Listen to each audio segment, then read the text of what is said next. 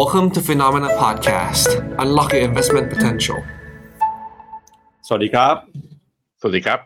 ต้อนรับคุณผู้ชมนะครับ เข้าสู่รายการข่าวเช้า Morning Brief ครับ สรุปข่าวสำคัญเพื่อแม่คุณพลาดทุกโอกาสการลงทุนนะครับ วันพฤหัสบดีที่ 22 กุมภาพันธ์มาเจอกับเรา 2 คน ผมปั๊บจุรติขันติพะโล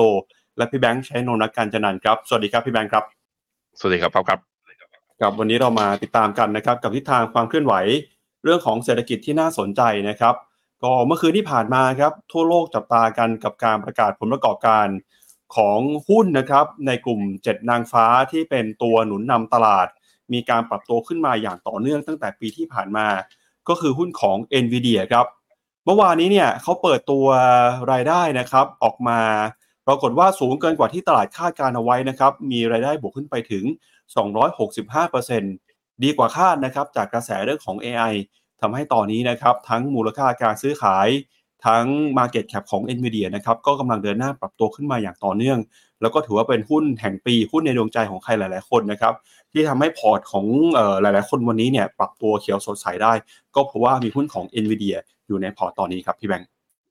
ครับผมซึ่งงบนั้นประกาศออกมาตอนที่ตลาดนั้นปิดไปแล้วนะเดี๋ยวเราไปดูกันว่าราคา after hour เนี่ยเป็นอย่างไรกันบ้างนะครับ นอกจากหุ้นของ NVIDIA แล้วนะครับ เราก็จะพาคุณผู้ชมไปติดตาม กับการเปิดเผยนะครับ รายงานการประชุมของธนาคารกลางสหรัฐ ที่ยังคงกังวลนะครับ เรื่องของเศรษฐกิจไม่อยากจะเห็นการลดดอกเบี้ยเร็วเกินไป โดยจะจับตาเรื่องของตัวเลขเงินเฟ้ออย่างใกล้ชิดนะครับแล้วก็เมื่อวานนี้วันเดียวกันเนี่ยก็มีการเปิดเผย รายงานการประชุมของกรงงด้วยนะครับกรงงบ้านเราก็มีมติคงดอกเบี้ยไว้ แต่ก็น่าสนใจเพราะว่าการประชุมรอบที่ผ่านมา สียงแตกนะครับ5ต่อ 2 มีคณะกรรมการกรงงสองท่าน อยากจะเห็นการลดดอกเบี้ยนะครับ ซึ่งเดี๋ยวเราจะมาดูกันว่าเอ่อทั้งมุมมองของเฟดนะครับ มุมมองของกรงงที่เปิดเผยผ่านรายงานการประชุม ในรอบที่ผ่านมาล่าสุดเนี่ยเขามองเศรษฐกิจตอนนี้เป็นยังไงบ้าง ขณะที่จีนนะครับยังคงเข็นมาตรการเข้าไปกระตุ้น เข้าไปสร้างความเชื่อมั่นให้กับตลาดการลงทุนอย่างต่อเนื่อง ล่าสุดเนี่ยนะครับเขาก็มีการออกมาตรการนะครับที่จะเข้าไปแบนการมิดเซลหุ้นนะครับ แล้วก็รวมไปถึงมีการออกกฎหมาย เพื่อกระตุ้นการเติบโตของการทำธุรกิจในภาคเอกชนด้วยนะครับ แล้วก็อีกหนึ่งกลุ่มที่น่าสนใจนะครับ ก่อนหน้านี้เราเคยได้ยินกันกับหุ้นในกลุ่ม7นางฟ้านะครับล่าสุดโกลแมนแซกเองเนี่ยเขาไปดูหุ้นญี่ปุ่นครับพี่แบงค์แล้วเขาก็บอกมีหุ้น7ตัวที่น่าสนใจเหมือนกันเขาเลยขอตั้งชื่อหุ้น7ตัวนี้ว่าเป็น Seven Samurai ครับหรือว่าหุ้น7 Samurai นะครับผมฟังดูแล้วเหมือนชื่อหนังญี่ปุ่นเลยนะจะเป็นยังไงมีตัวไหนบ้างเดี๋ยวเรามาดูกันครับ อือครับผม งั้นเดี๋ยวเริ่มต้นนะครับพาคุณผู้ชมไปดูกันกับการประกาศผลประกอบการ แล้วก็ความเคลื่อนไหวนะครับของตลาดหุ้นสหรัฐในค่ำคืนที่ผ่านมากันก่อน เริ่มต้นนะครับไปดูปฏิทินการประกาศงบกันก่อนครับ เมื่อวานนี้นะครับก็เป็นไฮไลท์ของเราเลยก็คือหุ้นของ NVIDIA นะครับรายงานผลประกอบการกันไปแล้ว แล้วก็วันพรุ่งนี้นะครับจะมีหุ้นของโมเดอร์นาแล้วก็เป็นหุ้นในกลุ่มเทคนะครับที่เหลือเนี่ยก็จะหุ้นขนาดกลางขนาดเล็กค่อยๆทยอยประกาศรองลงมาแล้วนะครับตัวใหญ่อะไรก็ประกาศกันทราบกันไปหมดแล้วในช่วงนี้นะครับ ครับแล้วก็วันนี้ทางธนาคารแห่งประเทศไทยเพิ่งจะประกาศนะครับว่าวันที่ 12 เมษายนเนี่ยจะเป็นวันหยุดพิเศษเพิ่มเติมของสถาบันการเงิน หลังจากที่รัฐบาลนะครับออกมาประกาศให้ช่วงสงกรานต์เนี่ยเป็นวันหยุดนะครับก็ตลาดเงินก็จะได้พักผ่อนกันเพิ่มอีกหนึ่งวันแล้วก็เป็นช่วงของวันหยุดยาวนะครับ เพราะฉะนั้นเนี่ยใครที่ทำงานในภาคการเงินนะครับ ก็วางแผนการท่องเที่ยวการเดินทางให้ดีนะครับ มีวันหยุดเพิ่มขึ้นอีกหนึ่งวัน ก็น่าจะไปเที่ยวกันได้นะครับ วันที่ 12 เมษายนเนี่ย Morning Brief ก็หยุดไปด้วยนะครับ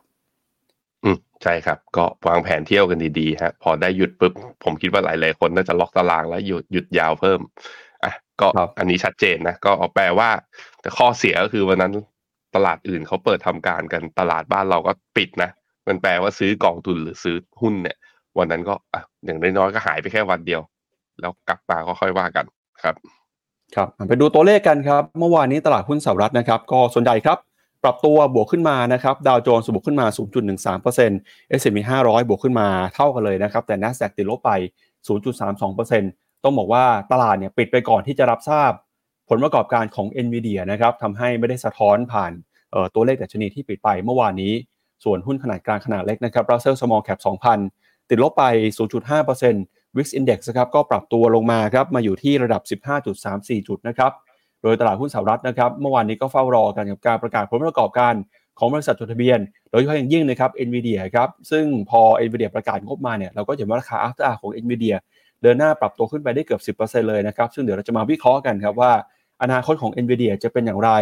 ราคาจะปรับตัวขึ้นไปต่อจากนี้ได้หรือไม่ หรือว่ารายได้ยอดขายเรื่องของธุรกิจ AI นะครับจะเดินหน้าปรับตัวบวกขึ้นไปต่อนะครับ เดี๋ยวเรามาวิเคราะห์กัน อันนี้เป็นภาพของตลาดหุ้นสหรัฐเมื่อคืนนี้นะครับ ไปดูที่แผนที่หุ้นกันหน่อยครับ เมื่อวานนี้มีหุ้นตัวไหนปรับตัวขึ้นลงอย่างไรบ้างนะครับ อย่างที่บอกว่า NVIDIA เนี่ยราคาปิดไปก่อนที่จะทราบงบทำให้เมื่อวานนี้ติดลบไปประมาณ 2.8%แล้วก็วันทำการก่อนหน้านะครับติดลบไปประมาณ 5%แต่พองบออกมาดีเนี่ยมีแรงซื้อกลับคืนขึ้นมาในช่วง after hour แล้วนะครับ ส่วนหุ้นของ Microsoft Google Meta Apple ยังคงซื้อขายกันอยู่ในกรอบแคบๆ หุ้นของ Exxon นะครับเมื่อวานนี้บวกขึ้นมา 2%ครับราคาน้ำมันปรับตัวบวกขึ้นมาก็หนุนนำหุ้นในกลุ่มพลังงานด้วยครับ อืมครับผม ถ้าดูที่ตัว NASDAQ เนี่ยจะเห็นว่าลงมาสองสามวันทำการติดแล้วนะ ตั้งแต่วันศุกร์ที่แล้ว แล้วก็มาวันจันทร์ วันอังคารที่ผ่าน อ่า วัน วันจันทร์เขาหยุด วันอังคารกับวันพุธที่ผ่านมาเนี่ย แต่ว่าตัวดาวโจนส์กับ S&P เนี่ยปิดลบมาสองวัน เมื่อวานเนี้ยกลับมาบวกได้ ส่วนหนึ่งก็คือตลาดเนี่ยไม่แน่ใจว่าหุ้น NVIDIA เนี่ยประกาศงบออกมาจะเป็นยังไง จึงมีการเทขายทั้งกลุ่มอย่างที่ภาพที่เราเห็น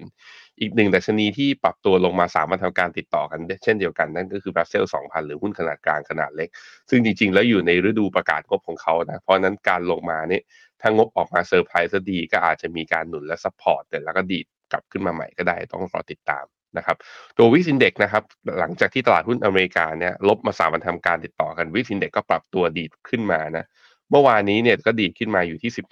15.35ก็ยืนกลับขึ้นมายืนเหนือเส้นค่าเฉลี่ย 200 วัน เป็นวันที่ 2 ติดต่อกัน มันแปลว่านักลงทุนค่อนข้างระมัดระวังเพิ่มขึ้น แต่ที่เห็นสัญญาณชัดเจนอย่างหนึ่งคือดอลลาร์ไม่ได้อยู่ในโซนที่แข็งค่าไปต่อนะ ดอลลาร์ทำจุดสูงสุดของการแข่งค่ารอบนี้คือก่อนวันวาเลนไทน์หนึ่งวันครับ วันที่ 13 กุมภา ตอนนั้นขึ้นไปทำจุดสูงสุดคือ 104.96 ตอนนี้อยู่ที่ 103.9 ก็แปลว่าค่อยๆยย่อลงมา ตอนนี้ก็คือเริ่มคล้ายๆ price in นะ เรื่องของการขยับขึ้นดอกเบี้ย เรื่องของเงินเฟ้อทั้งทุกอย่าง ตลาดก็มองอาจจะมองไปข้างหน้าว่าเเรื่องปัจจัยเรื่องทั้งเงินเฟ้อ เรื่องตลาดแรงงาน รวมถึงไอตัวการขึ้นดอกเบี้ย หรือว่าการลดดอกเบี้ยเนี่ยอาจจะทิ้งช่วงไปสักพักหนึ่ง จึงทำให้ค่าเงินเนี่ยกลับมาอยู่ในเทรนด์ของการอ่อนค่าในช่วงสั้นนะครับ ซึ่งตรงเนี้ยเป็นผลดีต่อตลาดหุ้นนะนะครับตัวบอลยูสองปีของสหรัฐนะครับ ตอนนี้อยู่ที่ 4.66 ยังอยู่ที่ระดับสูงสุดนับตั้งแต่ย้อนกลับไปคือวันที่ 13 ธันวา ในขณะที่บอลยู10 ปีเนี่ยอยู่ที่ 4.31กำลังข้ามเส้นค่าเฉลี่ย 100 กลับมา จะเห็นว่าดอนยูทั้ง 2 ปีกับ 10 ปีเนี่ยขยับขึ้นมาต่อเนื่องเลยนับตั้งแต่เข้าปี 2024 มา ก็มาจากมุมมองที่เศรษฐกิจอเมริกานะ ภาคการบริโภคยังคงแข็งแกร่ง ตลาดแรงงานยังคงแข็งแกร่ง แล้วก็เงินเฟอ้อที่ลงมาต่ำกว่าที่นักวิเคราะห์คาด จึงทำให้ตลาดคาดว่าดอกเบี้ยปีนี้ลงยากบอลยูจึงมีการเด้งในช่วงที่ผ่านมา ซึ่งแน่นอนว่าใครถือกองทุนตราสารหนี้ในช่วงที่ผ่านมานะ ถ้าเป็นกองเฮชเนี่ยอาจจะขาดทุน เราอาจจะเห็นการมาร์กทูมาเก็ตขาดทุน แต่เนื่องจากว่าค่าเงินบาทนี่ให้พาไปดูก่อนเลย ค่าเงินบาทเนี่ยเมื่อเทียบตั้งแต่ต้นปีเนี่ยอยู่ที่30 34.2 ตอนนี้อยู่ที่ 35.9 ก็บาทอ่อนแบบนี้คือการลงทุนในต่างประเทศก็ได้ประโยชน์จากตัว FX gain ด้วยนะครับ ครับ ไปดูต่อที่ตลาดหุ้นของยุโรปกันนะครับ ตลาดหุ้นยุโรปเมื่อวานนี้ก็ปรับตัวเคลื่อนไหวในทิศทางผสมผสานครับ เพราะว่าตลาดหุ้นยุโรปเนี่ยก็รอนะครับกับการประกาศงบของหุ้นตัวใหญ่อย่าง NVIDIA ครับ เมื่อวานนี้ DAX ของเยอรมนีบวกขึ้นมา 0.29% FTSE ร้อยอังกฤษติดลบไป 0.7% CAC 40 ฝรั่งเศสบวกขึ้นมา 0.2% Euro Stoxx 50 นะครับ บวกขึ้นมา 0.2%ครับ โดยภาพรวมเมื่อวานนี้เนี่ยตัวที่ถูกกดดันนะครับ ก็มาจากหุ้นของธนาคารครับ โดยเฉพาะอย่างยิ่งธนาคารในฝั่งประเทศอังกฤษนะครับ หลังจากที่ HSBC เนี่ยรายงานผลประกอบการออกมา ไม่ค่อยดีเท่าไหร่ครับทำให้เมื่อวานนี้หุ้น HSBC ปรับตัวลงไป 8.4%นะครับ เป็นการปรับตัวลงมาวันเดียว แรงที่สุดนับตั้งแต่ปี 2563 เลยนะครับ หลังจากที่มีการเปิดเผย การขาดทุนประมาณ 3,000 ล้านดอลลาร์ จากการลงทุนนะครับในช่วงที่ผ่านมานะครับแล้วก็นอกจากนี้นะครับก็มีหุ้นในกลุ่ม healthcare ด้วยครับที่ปรับตัวลงมาเหมือนกันครับหลังจากกลุ่ม healthcare ก่อนหน้านี้พุ่งขึ้นมาทำจุดสูงสุดในรอบประมาณ 2 ปีนะครับก็จับตากันครับยุโรปเองก็เฝ้ารอหุ้นงบเทคสหรัฐนะครับแล้วก็มองไปที่เรื่องของการประกาศรายงานการประชุมจากธนาคารกลางสหรัฐด้วยนะครับเดี๋ยวนี้เราจะมาวิเคราะห์กันหน่อยว่าจะเป็นยังไงบ้างครับ ครับผมยูโรซ็อกห้าสิบในตอนนี้คือก็เนี่ยทำตีนิวไฮขึ้นไปเรื่อยๆนะ ในขณะที่ยูโรซ็อกหกร้อยเมื่อวานนี้ ติดลบ แต่ก็ลบไม่เยอะ ลบเพียงแค่0.17ก็จะเห็นว่าตัวเทรนกับตัวราคากราฟเนี่ย ก็ใกล้ๆกำลังจะทดสอบ high เดิมของเมื่อตอนปี2022แต่ว่าหุ้นใหญ่ในยุโรปเนี่ยก็คือตัว Euro Stoxx ห้าสิบอะคือห้าสิบตัวใหญ่อ่าห้าสิบตัวแรกที่ใหญ่ที่สุดในยุโรปอะทำ all time high อยู่แล้วตอนนี้คือวิ่งขึ้นอย่างต่อเนื่อง อันนี้ก็เป็นสัญญาณนะคือ มีอยู่ก็ถือกันต่อไปกัดฟันทนกันไปนะฮะหนาวๆแบบเนี้ย แต่มันก็ไปเรื่อยๆของเขานะอ่าตัว FTSE ร้อยเนี่ยหลังจากที่ดีดขึ้นมาค่อนข้างแรงนะ นับตั้งแต่วันวาเลนไทน์แล้วข้ามเส้นค่าเฉลี่ย 200 วันขึ้นมา ทั้งๆทที่มันมีภาพอีกเรื่องหนึ่งก็คือตัว technical recession หรือว่าการที่ GDP ติดลบไปสองไตรมาสติดเนี่ย จะเห็นว่าเรื่องของ GDP ติดลบสองไตรมาสติดกับเรื่องของตลาดหุ้นอาจจะเป็นคนละเรื่องกัน คือดูจากสภาพเศรษฐกิจเหมือนจะไม่ไปไหน แบบว่าเหมือนจะแย่ แต่ตัวฟุตซี่ร้อยเองก็ไม่ได้ถึงขั้นแบบว่าลงมาแล้วกลายเป็นขาลงเละเทะอย่างบ้านเราหรือหุ้นจีน ก็แสดงให้เห็นว่าหุ้นคุณภาพสูงเนี่ยเวลามันอยู่ในตลาดเนี่ยแล้วถ้าสามารถ diversify กระจายรายได้ธุรกิจแล้วยังสามารถทำกำไรได้เนี่ยมันก็พอจะค้ำยันได้มันก็เลยทำให้กราฟของตัวฟุตซี่ร้อยยังไม่ได้เสียทรง แต่ก็จะเห็นว่าการทดสอบแถวๆประมาณ1,700อ่า7,700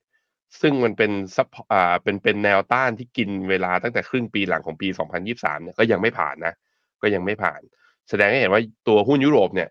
ไปบวกที่อื่นเนี่ย ตัวที่บวกอย่าง DAX ของเยอรมันเนี่ยเดินหน้าทำออทำไฮต่อเนื่อง และก็อีกตัวหนึ่งอีกดัชนีหนึ่งที่ออทำไฮต่อเนื่อง เมื่อวานนี้ก็บวกทำออทำไฮต่อนั่นก็คือ CAC 40 หรือว่าดัชนีตลาดหุ้นของฝรั่งเศสนั่นเองนะเพราะฉะนั้นฝั่งฝั่งยุโรปดูจากกราฟดูจากทรงแล้วยังถือต่อได้ จะมียกเว้นก็แค่ฟุตซี่ร้อยนะฮะที่ยังไม่ได้ไปไหน แต่ว่ามันก็ในบ้านเราก็ไม่ได้มีกองทุนที่ลงทุนในหุ้นอังกฤษล้วนๆอย่างนั้น เพราะฉะนั้นเราก็หลบภัยได้อยู่แล้ว ไปดูค่าเงินนิดหน่อยครับ ค่าเงินพอดอลลาร์กลับมาอ่อนค่าเนี่ยค่าเงินยูโรไม่ใช่กับดอลลาร์ก็กลับมาแข็งตอนนี้ทดสอบเส้นค่าเฉลี่ย 100 วันอยู่ที่ 1.08 นะครับ ค่าเงินปอนด์เนี่ยไม่ได้แข็งเมื่อเทียบกับดอลลาร์มากขนาดนั้นอยู่ในกรอบ sideway มากกว่าอยู่ที่ 1.26 นะครับ ครับ จากตลาดหุ้นยุโรปแล้วครับไปดูตลาดหุ้นเอเชียเปิดมาวันนี้แล้วครับตอบรับกับเรื่องหุ้นของ NVIDIA อย่างไรนะครับก็เช้านี้ครับเซนิเมนต์เนี่ยดูเหมือนจะค่อนข้างดีนะครับเพราะญี่ปุ่นเปิดมาก็บวกต่อครับดัชนีนิกเกิ225 ของญี่ปุ่นนะครับบวกขึ้นไปต่ออีก 1.48%ครับมาอยู่ที่ 38,855 จุดนะครับก็ยังยืนเหนือ 38,000 จุดได้อย่างแข็งแกร่งนะครับแล้วก็เมื่อวานนี้นะครับหุ้นจีน หุ้นฮ่องกงก็ปรับตัวบวกขึ้นมานะครับเกินกว่า 1%ด้วยนะครับทิศทางค่อนข้างดีจากแรงเข้ามาเก็งกำไร ในหุ้นกลุ่มเทคโนโลยีของจีนครับหุ้นไทยเมื่อวานนี้ก็บวกขึ้นมาดีเช่นกันครับบวกขึ้นมาได้ 12 จุดนะครับ0.91%มาอยู่ที่ระดับ 1,393 จุด มีแรงหนุนสำคัญมาจากหุ้นใน 2 กลุ่มนะครับก็คือหุ้นในกลุ่มธนาคารพาณิชย์ แล้วก็หุ้นในกลุ่มอสังหาริมทรัพย์ครับหลังจากที่เมื่อวานนี้นะครับธนาคารไทยพาณิชย์เนี่ยมีการออกมาประกาศ จ่ายปันผลนะครับ โดยเป็นการปันผลที่ค่อนข้างสูงทีเดียว ก็ทำให้มี sentiment นะครับกลับเข้ามาแล้วก็มีแรงเข้ามาเก็งกำไรนะครับในหุ้นกลุ่มธนาคารพาณิชย์บ้านเราด้วย KOSPI เกาหลีใต้นะครับวันนี้เปิดมาบวก 0.45%ครับหุ้นของอินเดียหุ้นของเวียดนามนะครับเมื่อวานนี้อินเดียกับเวียดนามนี่ซื้อขายกันอยู่ในกรอบแคบๆอินเดียลบลงไป 0.6 เวียดนามบวกมาได้เล็กน้อยนะครับ 0.03%วันนี้นะครับในช่วงท้ายเนี่ยถ้าเกิดว่ามีเวลาจะพาคุณผู้ชมไปดูด้วยกับมุมมองของ KKP นะครับที่ออกบทวิเคราะห์ของปีนี้มาฉบับแรกนะครับเขาบอกว่าหุ้นไทยเนี่ยครึ่งปีหลังอาจจะบวกได้นะครับมีแรงหนุนสำคัญมาจากเรื่องของการลดดอกเบี้ย แล้วก็ตอนนี้ราคาหุ้นถือว่าถูกแล้วนะครับมุมมองของ KKP จะเป็นยังไง เดี๋ยวมาดูกันในช่วงท้ายของรายการครับ ครับผมผมอยากให้พาไปดูนิเคอีนะนิเคอีเนี่ยจุดสูงสุดที่ทำไว้ all time high เนี่ยตั้งแต่ปี 1989 นะฮะเดือนธันวาปี 1989 เนี่ยจุดสูงสุดคือ 8,957 ตอนนี้เหลืออีกเพียงแค่ร้อยจุดเท่านั้นนะ ตอนเนี้ยตอนนี้นิเคอีเทรดอยู่ที่ 38,852 เหลืออีกเพียงแค่ร้อยจุดนิเคอีจะสร้างประวัติศาสตร์ คือทำ all time high แล้วสามารถล้างคำสาปทศวรรษที่หายไปเมื่อตอนปี 90 ได้ โอ้โห ดู วิ่งขึ้นมา แต่วิ่งขึ้นมารอบนี้ ต้องยอมรับว่าแรงจริง ๆ ภายในช่วงระยะเวลาเพียงแค่เดือนครึ่ง 2 เดือนครับตั้งแต่เปิดปีที่ผ่านมา เพราะฉะนั้นสำหรับคนที่มีอยู่ยินดีด้วย ใครที่จะไล่เข้าไปก็ผมคิดว่าต้องใช้สัญญาณเทคนิคในการจับนะแพทเทิร์นแบบเนี้ยเวลาลงลงได้แรงลงได้เร็วด้วยเช่นเดียวกัน แต่ก็ไม่อยากขัดลาบอะอยากซื้อก็ซื้อกันไป เพียงแต่ว่าหาจังหวะออกกันดีๆทำตามวินัยกันด้วยกันแล้วกันนะครับ ตัว KOSPI ของเกาหลีครับดีดกลับขึ้นมานั้นหลังจาก 2 วันทำการที่ผ่านมาติดลบ กลับมาบวกได้แต่แท่ง candle stick ตอนเช้าเนี่ยเป็นแท่งสีแดง ก็แสดงให้เห็นว่าไอ้ high เดิมที่ทำไว้ตอนต้นปีเนี่ยแล้วก็เพิ่งจะตอนแรกเหมือนจะทะลุไปเมื่ออวันไหนเนี่ย เมื่อวันที่สิบเก้าวันจันทร์ที่ผ่านมานี่เอง เหมือนจะทะลุขึ้นไปได้นะ เหมือนจะตี high ขึ้นไปได้ ยังไม่ได้นะทุกคนรอกันหน่อย แต่ถ้าดูจากสัญญาณดอลลาร์กลับมาอ่อนค่าแบบนี้ ผมคิดอ่าแล้วหุ้นจีนเนี่ยพอกลับมาเปิดเนี่ยก็ไม่ได้มีแรงปรับฐานแล้วแถมบวกด้วยนิกคีอีก็ยังดันไปต่อ ผมคิดว่าตัว KOSPI เนี่ยถ้าเบรกแถวแถวสองสองพันหกร้อยเจ็ดสิบสองพันหกร้อยแปดสิบไปได้ นี่คือเป็นแปลว่า KOSPI จะทำดัชนีเนี่ยทำ new high ทำ high ใหม่ นับตั้งแต่ตอนเดือนพฤษภาปี 2022 ได้ ซึ่งจะเปิด upside ข้างบนนะ โดยที่ดัชนีของตัว KOSPI เกาหลีเนี่ย มี high เดิมของปี 2021 เนี่ยอยู่ที่ 3,003 ก็คือ upside เนี่ยจะเปิดกว้างมากทีเดียว มันลุ้นกันสำหรับใครที่มี SCBKEQTG จากการเข้าซื้อในพอร์ตโมเดล หรือว่าไปซื้อในพอร์ต DIY อะผ่านไอตัวคอของเราคือ MEVT อะผมคิดว่าแถวแถวจุดนี้ถ้าเบรกขึ้นไปมีโอกาสในการซื้อเพิ่ม สัญญาณการฟื้นตัวของกลุ่ม Semiconductor เนี่ยจะได้ประโยชน์ เพราะอย่างหุ้นอย่างงบ NVIDIA ที่ออกมาเนี่ย กลุ่ม Semiconductor ได้ประโยชน์เต็มๆ นั่นหมายถึงว่าอย่าง SK Hynix หรือ Samsung ก็ควรจะดันตัว Cost P บวกกลับขึ้นมาด้วยนะครับ ในขณะที่ทางฝั่งจีนนะก็จะเห็นว่าหลังจากตุดจีนที่ผ่านมาบวกได้ดีทีเดียว เมื่อวานเนี้ยบวกไปถึง 1.5%เช้านี้ถึงแม้ว่าจะย่อนะแต่ว่าเมื่อวานนี้บวกแรงจริง ๆ แต่ว่าบวกแรงแบบมีไส้เทียนข้างบนก็คือทั้งสองดัชนีทั้งห่างเสียงและเอชแชร์เนี่ยขึ้นไปชนเส้นค่าเฉลี่ย100 วัน เส้นสีแดงเนี่ยซึ่ง เส้นค่าเฉลี่ย 100 วันเนี่ยไม่เคยผ่านเลยนับตั้งแต่หลุดมาเมื่อตอนเดือนสิงหาปี 2023 ปีที่แล้วนั้นการข้ามขึ้นไปได้จะconfirm pattern บางอย่าง เรามาลุ้นกันขอให้สัปดาห์นี้จีนเนี่ยยืนได้ รับรองว่า Mr. Messenger call นะ จะ call ตาม contrarian คุณเจษเนี่ยเขา call มาก่อนหน้านี้แล้ว ถ้า pattern ดูดี เราอาจจะมีโอกาสในการเก็งกำไรระยะสั้นสำหรับใครที่ไม่ได้เชื่อจีนในระยะยาวขนาดนั้นนะฮะ เวียดนามตัว VN30 ก็รอบนี้ก็วิ่งดีจริงๆ เข้าปี 2024 เนี่ย ก็ถือว่าเป็นอีกดัชนีหนึ่งที่ค่อนข้างเอาเ r อร์ฟอร์ม ตอนนี้ก็วิ่งขึ้นมาเนี่ยกำลังจะทดสอบไฮของเมื่อตอนเดือนกันยาปี 2023 ที่ 1,265 มาถึงขั้นนี้เราต้องลุ้นว่าให้ทดสอบไฮฮะสำหรับใครที่ถือมาอยู่นะ ไม่ได้ขายตามเทคนิคอลคอตอนที่อ่าอยู่ที่แถวๆ 61.8นะตอนนั้นนะพอมันหลุดลงมา เราให้สัญญาณเทค profit ไปก่อนจากรอบหนึ่งถ้าใครไม่ได้ขาย ก็มีไฮเดิมจากตรงนี้ แต่ถ้าใครมองยาวกว่านั้น อยากเป็นแฟนคลับ แบบเป็นแฟนคลับอาจารย์นิเวศอยากถือไปยาวๆ ผมคิดว่าปีนี้ถ้าไม่ได้มีเหตุการณ์อุบัติเหตุใดๆเกิดขึ้นนะ การตีขึ้นมานิวไฮแล้วขึ้นไปแถวๆพันสามร้อยถึงพันสี่เนี่ยหุ้นเวียดนามก็มีโอกาส อีกดัชนีหนึ่งครับที่เมื่อที่เมื่อวานนี้ที่บวกแรงขึ้นมา แต่เป็นการบวกแรงที่มาช้ากว่าคนอื่นนะคุณรู้สึกตัวช้ามากเลยนั่นก็คือพี่เซตของเราพี่ปู่ พี่ปูเราเนี่ยบวกมา 12 จุด หรือว่ามาอยู่ที่ราคาปิด 1,393 เนี่ย ก็ขึ้นมายืนเหนือทั้งเส้นค่าเฉลี่ย 20 วันและเส้นค่าเฉลี่ย 50 วันอีกครั้งหนึ่ง ผมลองเข้าไปดูในหุ้นในกลุ่มใน SET50 พาไปดูกัน ปรากฏว่า SET50 อะ ดัชนีบวกแรงกว่า SET SET บวก 0.91%เมื่อวานนี้ แต่ SET50 บวก 1.1 แล้วพอเข้าไปดูเนี่ยหลาย ๆ ตัวนะ นี่ปตท.สผ.บวก 2.3% BDMS นะบวกไป 2.7% SCC บวก 1.5 แต่ที่น่าสนใจคือหุ้นกลุ่มแบงค์ครับ มายกแผงโดย SCB บวกวันเดียว 6% KBank บวก 2% BBL บวก 1%หรือ KTB กรุงไทยเนี่ยที่วันที่ 22 มกราเนี่ยโอ้โห ย่อลงแรงหลังจากงบออกมานะ ลบวันเดียว 10%เนี่ย แล้วก็เป็นไซด์เวดาวมา เริ่มมีการบวกกลับมา 3-4 วันทำการที่ผ่านมา เมื่อวานนี้ก็บวกมา 1.87%อะมีอีกตัวหนึ่งที่บวกแรงคือ PTTGC หุ้นใหญ่มาแบบนี้แล้วเริ่มน่าสนใจครับว่าหุ้นไทยกำลังจะเข้ารอบรีบาวจากเซนติเมนต์ของตลาดทั้งฝั่งเอเชีย แล้วก็ตลาดหุ้นโลกเนี่ยที่ผ่านรอบแบบว่าที่ผ่านรอบของการที่ดอลลาร์แข็งมาแล้วหรือเปล่า ซึ่งผมพาไปดูต่อ มันมีความน่าสนใจคือต่างชาติกลับมาซื้อแล้วพี่ปับ๊บ เพราะฉะนั้นใครถือตัว Tisco HD ถือตัว S เอ่อ ASP-SME ก็คือหุ้นขนาดกลางขนาดเล็ก ไอ้ที่เรามี call กันไว้แล้วเรายังไม่ได้ stop loss นะ อาจจะมีลุ้น นี่ เมื่อวานนี้วันเดียวพี่ปับ๊บนักลงทุนต่างชาติซื้อ 6,300 ดัชนีบวกขึ้นหลัก 10 จุด ยื่นขึ้นยืนเหนือเส้นค่าเฉลี่ยระยะสั้น หุ้นใน SET50 บวกแรงกว่า SET fund flow ต่างชาติกลับเข้ามาเข้าลงทุน และอีกตัวหนึ่งพาไปดูอีกตัวหนึ่ง นั่นก็คือค่าเงินบาท ค่าเงินบาทหลังจากที่ผ่าน 36 ขึ้นไป จะเห็นว่าไม่อ่อนต่อนะ ถ้าเราเห็นสัญญาณบาทกลับมาแข็งได้ในช่วงสั้น ๆ แปลว่าหุ้นไทยอาจจะมีความหวังเล็ก ๆ ตอนนี้ถ้าเก็งกำไรระยะสั้นแบบวันต่อวันนะ ผมคิดว่าลองเปิดกลางดูจอดูราคาหุ้น ตัวไหนที่ outperform ระยะสั้นไม่ต้องซื้อกองทุนก็ได้ดูหุ้นรายตัวของหุ้นไทยช่วงนี้ ผมคิดว่ามีโอกาสสูงนะครับ ครับไปดูต่อนะครับที่สินค้าโภคภัณฑ์บ้างครับ ช่วงนี้ราคาทองคำนะครับ ก็ได้รับแรงหนุนครับมาจาก 2 ปัจจัย ปัจจัยที่ 1 ก็คือปัญหาความรุนแรงความขัดแย้งในออกกลางนะครับทำให้ทองคำมีความน่าสนใจในฐานะที่เป็นสินทรัพย์ปลอดภัย กับ2ครับคือรายงานการประชุมของเฟดเมื่อวานนี้ออกมาบอกว่า คณะกรรมการเฟดนะครับยังคงยืนยันว่าจะไม่รีบลดดอกเบี้ยครับพอเป็นแบบนี้เนี่ยดอลลาร์อ่อนค่า ทองคำก็เลยปรับตัวขึ้นมา ล่าสุดเช้านี้ซื้อขายกันอยู่ที่ 2,027 ดอลลาร์นะครับ ส่วนราคาน้ำมันครับล่าสุดราคาน้ำมันก็ยังคงเดินหน้าปรับตัวขึ้นมาต่อเนื่องนะครับ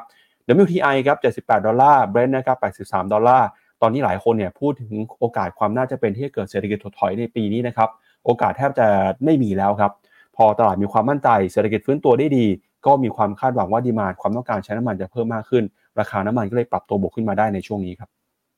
อืมครับผมอะมาดูตัวราคาทองนะหลังจากที่ปรับลงมาเนี่ย ผมให้แนวรับไว้ ที่หนึ่งก็คือเส้นค่าเฉลี่ยหนึ่งร้อยวัน ซึ่งไม่หลุดนะ แต่ตัวผมเองอะถ้าผมอยากซื้อทองหนักๆผมอยากเห็นหลุดพันสองก็เคยบอกไปแล้ว ซึ่งถามว่ามันหลุดไหม มันหลุดฮะหลุดเมื่อวันที่สิบสี่กุมภาวันวาเลนไทน์ตอนนั้นน่ะหลุดลงมาทำจุดต่ำสุดคือหนึ่งพันเก้าร้อยแปดสิบสี่เอาตรงๆคือผมไม่ได้ซื้องานยุ่งทองคือช่วงนี้แบบเทรดทองตอนกลางคืน เทรดไม่ได้เลย เพราะเป็นแบบล่างแหลกตื่นแล้วทำงานตั้งแต่เช้าไปตอนเย็นก็เลยว่าต้องพัก จิตพักใจไปทำอย่างอื่นนะตอนนี้ผมไปติดที่นี่พี่ปับ๊บผมไปติดซีรีส์เอ่อ Mary My Husband ไม่น่าเลยสิบหกตอนทรมานมากนะฮะ แล้วมันต้องเวลามันดูแล้วมันต้องดูให้จบไงช่วงนี้ขออภัยคุณผู้ชมนะฮะถ้าไม่ได้มีวิวทองระยะสั้น ซึ่งตอนนี้ถามว่าระยะกลางระยะยาวดูจากผ่านกราฟ day เนี่ยเป็นยังไงบ้างก็คือ ทองดีดกลับขึ้นมาจากการที่ดอลลาร์กลับมาอ่อนค่านั่นแหละไม่ใช่เรื่องอื่นเรื่องใด แล้วการกลับมายืนเหนือ 61.8 ก็แปลว่า upside ขาขึ้นยังมีอยู่ แถม MACD เช้านี้ได้ buy สัญญาณด้วย เพราะฉะนั้นทองจะกลับมาเป็นขาขึ้นได้ แต่ผมคิดว่ามันมีแนวตรงนี้อะลากให้ดูตรงนี้ ผมคิดว่าต้องมาดูนะว่าทองดีดกลับขึ้นมาตรงเนี้ยแถวๆประมาณ 2,050 เหรียญต่อทรอยออนซ์ตรงเนี้ยถ้าไม่ผ่านมันก็อาจจะเป็นแค่การ rebound เพื่อแล้วก็ไม่สามารถทำจะตี new high ได้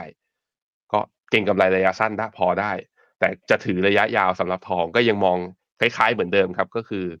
อ่าผมเชื่อว่าเศรษฐกิจอเมริกาที่ยังแข็งแกร่งกว่าโลก งบบริษัทจดทะเบียนของอเมริกาที่ยังแข็งแกร่งกว่าโลก แล้วการที่อเมริกาถึงไม่ลดดอกเบี้ยวันนี้ แต่ก็ลดดอกเบี้ยในวันหน้า ในขณะที่ลดช้าหน่อยแล้วช่วงนี้ผมคิดว่าจะทำให้ดอลลาร์แข็งซึ่งดอลลาร์แข็งจะไม่ดีกับทองนะครับไปที่ราคาน้ำมันก็จะเห็นว่ากลับมายืนเหนือเส้นค่าเฉลี่ย 200 วันได้ทั้ง WTI แล้วก็ทั้งตัว Brent นะ ก็ทำให้ตัวดัชนีตัว Bloomberg Commodity Total Return Index เนี่ยในภาพรวมเนี่ยดีดกลับขึ้นมาตอนนี้ 0.91 ตัว DJP ซึ่งตัวนี้เป็นตัวใช้ใช้สำหรับดู Mr. Messenger Call คือ SCB Comp คือกองทุนที่ล้อกับสินค้าโภคภัณฑ์จะเห็นว่านับตั้งแต่วันที่ 14 กุมภามาเนี่ยค่อยๆ rebound กลับมาอย่างต่อเนื่อง ใครที่มองว่าโลกปีนี้จะไม่ได้เกิดวิกฤต เศรษฐกิจจีนกำลังจะฟื้น demand commodity จะกลับมา นี่คืออีกหนึ่งกองครับ SCBCOMP นะผมคิดว่าค่อนข้างจะมี upside ไปอ่านรายละเอียดได้ใน Mr. Messenger Call ในเว็บไซต์ finnomena.com นะครับ ครับ เอาละครับ ก็ก่อนไปดูข่าว NVIDIA นะครับ มาดูกิจกรรมโปรโมชั่นในช่วงนี้หน่อยฮะใครที่วางแผนจะซื้อกองทุนในช่วงนี้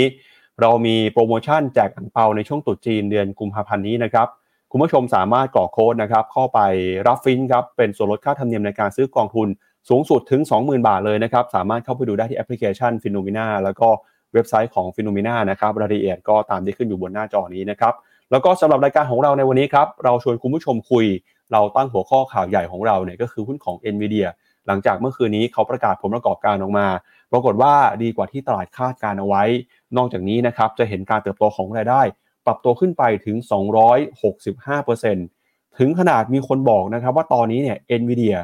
คือหุ้นที่มีความสำคัญมากที่สุดในโลกตอนนี้เลยครับ คนนี้พูดก็คือ Goldman Sachs นะครับ นักวิเคราะห์ชื่อว่า Scott Rubner ครับ ออกมาบอกว่าตอนนี้เนี่ย NVIDIA is the most important stock on earth นะครับ คือหุ้นที่สำคัญที่สุดในโลกแล้วครับ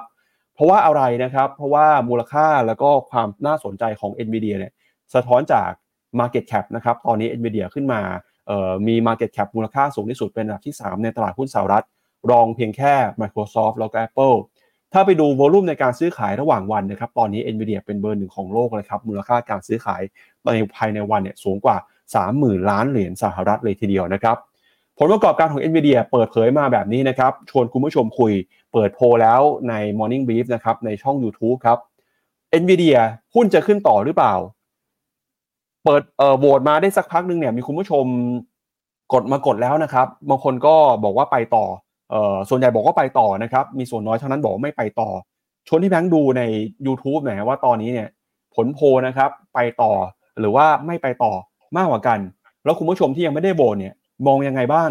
คิดว่าราคาหุ้นของ NVIDIA จะไปต่อนักจากตรงนี้หรือเปล่า มากดแสดงความคิดเห็นกันหน่อย เดี๋ยวหลังจากวิเคราะห์ข่าว NVIDIA จบนะครับแล้วเดี๋ยวมาดูกันเราจะปิดโพแล้วก็มาสรุปกันนะครับว่าคุณผู้ชมที่ดูรายการ Morning Brief เนี่ยเชื่อว่าหุ้น NVIDIA จะไปต่อได้หรือเปล่าครับพี่แบงค์ ตอนนี้ตอบมากันมา 378 คนนะ จากคนดูใน YouTube ประมาณ 2,000 คน ผมอยากให้โพลมันเกินทะลุเกินพันน่ะ ใครดูอยู่ตอนนี้นะ หันหน้าจอเป็นแนวตั้ง มันจะขึ้นเป็นตัวโพลสีขาวขึ้นมา เข้าไปกดโหวตแป๊บหนึ่งใครวิ่งอยู่นะ ใครวิ่งอยู่ชะลอการวิ่งแป๊บหนึ่งหันหน้าจอเป็นแนวตั้ง แล้วกดโหวตให้ผมหน่อย เราอยากได้ความเห็นของมหาชนความเห็นของทุกคนมีค่า ซึ่งตอนนี้แปดสิบเอ็ดเปอร์เซ็นจากสี่ร้อยคนนะ บอกว่าไปต่อ มีกองแช่งอยู่สิบเก้าสิบเก้าเปอร์เซ็นต์เรามาดูกันครับว่าเป็น NVIDIA กับ AI theme เนี่ยเป็น crowded trade นะจากการทำ fund manager survey ของ Bank of America Merrill Lynch แล้วทุกครั้งที่เป็น crowded trade เนี่ยจบไม่ค่อยสวยเท่าไหร่ของทุกครั้ง NVIDIA เป็นตัวหนึ่งที่มีแต่คนบอกแพงแพงแพงแพงแล้วมันก็มาจนถึงจุดนี้จนกระทั่งงบออก แล้วงบออกดีมากๆ มันก็ราคาดีด after hour ไปอีกอะใครมองยังไงกันบ้างบทกดโหวตเข้ามา อะเกิน 400คนละขอบคุณมากครับขอบคุณมากครับอยากได้ความเห็นของผู้ชมคุณผู้ชมเยอะๆเลยนะครับเพราะวันนี้หุ้น NVIDIA เป็นหุ้นแห่งปีจริงๆนะครับก็เดี๋ยวเป็นยังไงฮะมาดูกันข้อมูลที่เราจะเล่าให้คุณผู้ชมฟังวันนี้เอามาจากหลากหลายแหล่งข้อมูลนะครับ ทั้ง CNBC Bloomberg Reuters มีแหล่งข้อมูลภาษาไทยก็มีลงทุนแมนนะครับบล็อกนันแล้วก็มีอีกหลากหลายสำนักข่าวนะครับก็สรุปแบบนี้ครับเมื่อคืนที่ผ่านมา NVIDIA นะครับรายงานผลประกอบการออกมา ถือว่าดีเกินคาดนะครับรายได้เติบโตมากกว่า 265%ถ้าดูจากประมาณการของนักวิเคราะห์เนี่ยนักวิเคราะห์จาก LSEG นะครับประเมินไว้ EPS ครับ Earning per share ตลาดคาดว่าจะอยู่ที่4เหรียญ64 เซนออกมาอยู่ที่5เหรียญ16 เซนสูงเกินคาด รายได้นะครับตลาดคาดว่าจะอยู่ที่ 2620 ล้านดอลลาร์ออกมาจริงที่ 22,100 ล้านดอลลาร์ครับก็เป็นการปรับตัวขึ้นมาตอบรับนะครับกับยอดขายที่เพิ่มมากขึ้น แล้วก็กระแส AI ครับที่ตอนนี้เนี่ยทุกคนมุ่งเป้าไปที่การพัฒนา AI ทำให้มีความจำเป็นนะครับต้องสั่งสินค้า chipset ชิปประมวลผลเพื่อมาฝึก AI NVIDIA ก็ได้อานิสงส์จากตรงนี้ไปด้วยนะครับ โดยข้อมูลล่าสุดนะครับผลประกอบการที่เพิ่มขึ้นมาเนี่ยถือว่าเป็นการทำสถิตินะครับแล้วก็เพิ่มขึ้นมาเทียบกับช่วงในการของปีก่อนนะครับ265%แล้วก็เพิ่มขึ้นอีก 27%เมื่อเทียบกับช่วงไตรมาสก่อนหน้า ดยการเติบโตหลักนะครับก็มาจากกลุ่ม Data Center นะครับที่ขายโซลูชันในการประมวลผลสำหรับใช้งานในศูนย์ข้อมูลรายได้นะครับแล้วก็นอกจากนี้นะครับเราก็จะเห็นว่าการปรับตัวขึ้นมาเนี่ยเป็นการปรับตัวขึ้นมาดีมากนะครับมากกว่าที่นักวิเคราะห์คาดการทั้งฝั่งของรายได้ แล้วก็กำไรครับโดยจะเห็นการเติบโตเนี่ยเป็นตัวเลข 3 หลักเลยนะครับซึ่งธุรกิจของ NVIDIA นะครับเป็นการทำธุรกิจโดยเน้นนะครับขาย chipset ประมวลผลเป็นหลัก แล้วก็มีรายได้จากธุรกิจนะครับในกลุ่ม Data Center โตขึ้นมา 217%ธุรกิจ gaming การ์ดจอนะครับเติบโตขึ้นมา 15%ธุรกิจ Personal Professional Visualization นะครับโตขึ้นมาได้ 1%ครับนอกจากนี้นะครับก็มีอีกธุรกิจหนึ่งนะครับก็คือธุรกิจที่เกี่ยวข้องกับยานยนต์ครับ automotive โตขึ้นมา 20%ก็สิ่งที่น่าสนใจนะครับก็คือเมื่อก่อนเนี่ยรายได้ของ NVIDIA หลักๆ จะมาจากธุรกิจเกม การ์ดจอเกม แต่ตอนนี้เปลี่ยนเป็น Data Center แล้วนะครับ แล้วก็ธุรกิจนี้ สามารถสร้างให้เกิดกำไรเติบโตได้อย่างก้าวกระโดดครับสาเหตุสำคัญเนี่ยก็มาจากการเติบโตของกระแส AI นะครับที่ทำให้ตอนนี้บริษัททั่วโลก อยากจะทำ AI ก็ต้องการใช้ชิปประมวลผลมากขึ้น ที่ทำให้ AI ฉลาดทำงานรวดเร็วแล้วก็มีประสิทธิภาพ ซึ่ง NVIDIA เนี่ยก็ถือว่าเป็นผู้นำด้านนี้นะครับอย่างชิปประมวลผลชื่อดังก็คือ NVIDIA H100 กำลังเป็นที่ต้องการอย่างมากจากทั่วโลกครับตอนนี้ลูกค้ารายใหญ่ของ NVIDIA นะครับก็มีตั้งแต่ Amazon.com Meta Microsoft Google นะครับ ซึ่งมีความต้องการ chipset เนี่ยคิดเป็นสัดส่วนกว่า 40%ของรายได้ทั้งหมดของ NVIDIA ครับบริษัทเหล่านี้นะครับก็กำลังเร่งลงทุนในฮาร์ดแวร์สำหรับประมวล AI NVIDIA ยังคงบอกด้วยนะครับว่าความต้องการชิปของบริษัทเนี่ยจะยังคงสูงขึ้นไปต่อเนื่องในปีนี้ แล้วก็ในปีหน้าก็จะโตขึ้นไปอีกครับจากความต้องการการพัฒนาเทคโนโลยี generative AI แล้วก็ความต้องการนี้นะครับไม่ได้มีเพียงแค่ชิปรุ่นที่ประกาศออกมาขายแล้วเท่านั้น ยังมีความต้องการชิปที่มีประสิทธิภาพเพิ่มสูงขึ้นมากอีกนะครับในหลากหลายอุตสาหกรรม ไม่ใช่แค่เฉพาะบริษัทเทคเท่านั้นนะครับ ยังมีบริษัทรถยนต์ มีภาคการเงิน ภาค healthcare นะครับที่ยังคงต้องการด้วยสำหรับรุ่นต่อไปครับ NVIDIA บอกว่าจะมีการเปิดตัวชิปในรุ่น B100 ที่คาดว่าจะเริ่มจัดส่งได้ในช่วงปลายปีนี้นะครับ ผู้บริหารของ NVIDIA คุณเจนเซนหวงเนี่ยออกมาบอกว่าตอนนี้นะครับคือยุคแห่งการเร่งการประมวลผล generative AI แล้วก็เป็นจุดเปลี่ยนสำคัญของยุคสมัยนะครับ เราเห็นความต้องการชิปที่เพิ่มมากขึ้นทั่วโลก ทั้งจากบริษัทอุตสาหกรรม แล้วก็จากประเทศต่างๆ อย่างไรก็ตามนะครับ แม้ว่าธุรกิจของ NVIDIA จะเติบโตได้อย่างร้อนแรง แต่ก็ต้องติดตามปัจจัยต่างๆ อย่างใกล้ชิดนะครับ ไม่ว่าจะเป็นการแข่งขันที่เข้มข้นนะครับจากคู่แข่งรวมไปถึงบริษัทเทคโนโลยียักษ์ใหญ่เจ้าอื่นเนี่ยก็เริ่มหันมาพัฒนาผลิตชิปเซตเป็นของตัวเองแล้วนะครับเพื่อหวังจะลดการพึ่งพา NVIDIA นอกจากนี้เนี่ยก็มีความท้าทายนะครับเรื่องของกฎระเบียบ จากสำนักงงานกำกับดูแลของสหรัฐนะครับไม่ว่าจะเป็นข้อห้ามครับในการห้ามส่งออกชิปไปยังประเทศจีนที่เป็นคู่ขัดแย้ง รวมไปถึงนะครับ เรื่องของการเผชิญกับหน่วยงานกำกับดูแลของหลากหลายประเทศนะครับ ที่กำลังเข้ามาตรวจสอบการทำธุรกิจนะครับ หลังจากที่เปิดเผยงบออกมาครับราคาหุ้นของ NVIDIA เนี่ยก็ปรับตัวบวกขึ้นมา after hour นะครับประมาณ 10%เลยทีเดียว ตอนนี้ Market Cap นะครับมูลค่าของตลาดหุ้น NVIDIA เนี่ยก็กำลังเดินหน้าปรับตัวขึ้นมาเรื่อยๆนะครับขึ้นมามีมูลค่าสูงสุด เป็นอันดับที่ 3 ในตลาดหุ้นสหรัฐแล้ว แล้วก็มีมูลค่าการซื้อขาย ภายในวันเนี่ยก็ปรับตัวเพิ่มมากขึ้นด้วยนะครับ ราคาหุ้นปีนี้บวกขึ้นมาแล้วประมาณ 36%ครับ ก็ถือว่าเป็นหนึ่งบริษัทที่ปรับตัวขึ้นมาได้อย่างร้อนแรง เป็นที่จับตานะครับของนักลงทุนทั่วโลกเลย แล้วก็หลาย ๆ คนเนี่ยก็ยังคงเชื่อว่าอนาคตของ NVIDIA นะครับจะยังคงเดินหน้าเติบโตต่อเนื่องไปนับจากตรงนี้นะครับก็เป็นความเคลื่อนไหวล่าสุดที่สำคัญมากกับหุ้นในหนึ่งบริษัทนะครับอยู่ในกลุ่มเจ็ดนางฟ้า แล้วก็เป็นหุ้นที่แบก กองทุนหลาย ๆ กองนะครับทำให้ผลประกอบการปีนี้ปรับตัวขึ้นมาได้อย่างสดใสนะครับเดี๋ยวเรามาดูสรุปข้อมูลกันหน่อยนะว่า n v d เนี่ยประกาศงบออกมาแล้ว นักวิเคราะห์นะครับก็ยังมีการปรับประมาณการเพิ่มราคาหุ้นเพิ่มราคาเป้าหมายของ n อ็นวีด้วยนะครับพี่แบงค์อะเดี๋ยวไปดูหน่อยไปดูทีละภาพครับเริ่มจากภาพนี้ก่อนครับก็จะเห็นว่าตัว target price นะ อ่าที่ consensus รวบรวมมาเนี่ยราคาเนี่ยทะลุขึ้นไป แล้วก็ย่อลงมาราคาปิด NVIDIA เมื่อวานเนี่ยลบ 2.3%เนี่ยลงมาอยู่ที่ 674 เหรียญเนี่ยต่ำกว่า target price แต่ว่าผมดูราคา after hour ล่าสุด ตอนนี้ after hour ราคาบวกอยู่ 9%ครับ คือจะบวก 63 เหรียญ ถ้าเป็นอย่างนี้จริงตอนเปิดคืนนี้ NVIDIA จะราคาจะพุ่งขึ้นไปที่ 735 ก็คือทะลุตัว target price ขึ้นไปอีกรอบหนึ่งอีกแล้ว แล้วก็ราคา จะใกล้ๆกับ all time high ที่เพิ่งทำไว้เมื่อสัปดาห์ก่อนนะครับอะอันนี้ก็คือรายได้นะจะเห็นว่าสัดส่วนรายได้ที่สำคัญแล้วก็เยอะมากๆก็คือมาจากตัว Data Center นั่นก็คือตัว AI ของเขาเดี๋ยวผมพาไปดูในเว็บไซต์ว่าเฮ้ยทำไมรายได้จาก Data Center มันถึงพุ่งขึ้นมาแล้วเขาเนี่ยแล้วบวก Q on Q เนี่ยถ้า Q ละ27%เนี่ยผมคิดว่ามันนั่นแหละ มันก็จะทำให้ตลาดกล้าให้ PE เห็นโกรดแบบนี้นะ ถึงหุ้นแพงแต่ว่าถ้ายังไม่เห็นสัญญาณของการชะลอตัว แล้ว NVIDIA ยังเป็นผู้ผูกขาดยังมีเทคโนโลยีที่คนอื่นยังแบบว่ายังตามไม่ทันเนี่ย ผมคิดว่านักลงทุนก็ยังจะยังให้ value หรือว่าก็ยังยังจะถือหุ้น NVIDIA ต่อไป แล้วก็เห็นว่าโห margin นะ net profit ของเขาเนี่ย คือสูงทีเดียวนะ อยู่ที่ประมาณ 56เอ margin เนี่ย56เปอร์เซ็นเมื่อเทียบไตรมาสต่อไตรมาสด้วยเหมือนกัน คือ กำไรดีขนาดนี้ก็ไม่ต้องแบกใจว่าทำไมนี่คือหุ้นที่ดีที่สุดในเจ็ดนางฟ้านะครับหมายหมายถึงในแง่ของอ่าราคาหุ้นที่ outperform นะฮะอันนี้ก็เป็นทิศทางรายได้ที่เติบโตขึ้นมาเรื่อยๆนะครับจะเห็นว่าเติบโตขึ้นมาอย่างต่อเนื่องเลยครับเติบโตขึ้นมาไม่หยุดเลยนะครับ ถ้าดูจากภาพเนี่ยโหพุ่งขึ้นไปชันทีเดียวครับพี่แบงค์อะให้ดูตัว percentage surprise ไอ้เอ่อ percentage surprise ก็คือนักวิเคราะห์เนี่ยเวลาหุ้น NVIDIA ออกมานะเขาก็คาดการณ์ว่ามันโตอยู่แล้วแหละ แต่ที่มันเซอร์ไพรส์แล้วทำให้ราคาหุ้นยังดีต่อเนื่องคือ คาดการณ์เท่าไหร่ งบออกมาดีกว่าที่คาดการณ์มากี่ไตรมาสติดแล้วเนี่ย ดูสิ นับตั้งแต่ปี 2014อะตั้งแต่กี่ปีติดมาแล้ว นั่นแหละ อันนั้นก็เลยมันเป็นหนึ่งตัวนะ แต่ว่าแหมผมเสียดายนะ ในกองทุน MEGA10อะ มันไม่มี NVIDIA พี่ปับ๊บ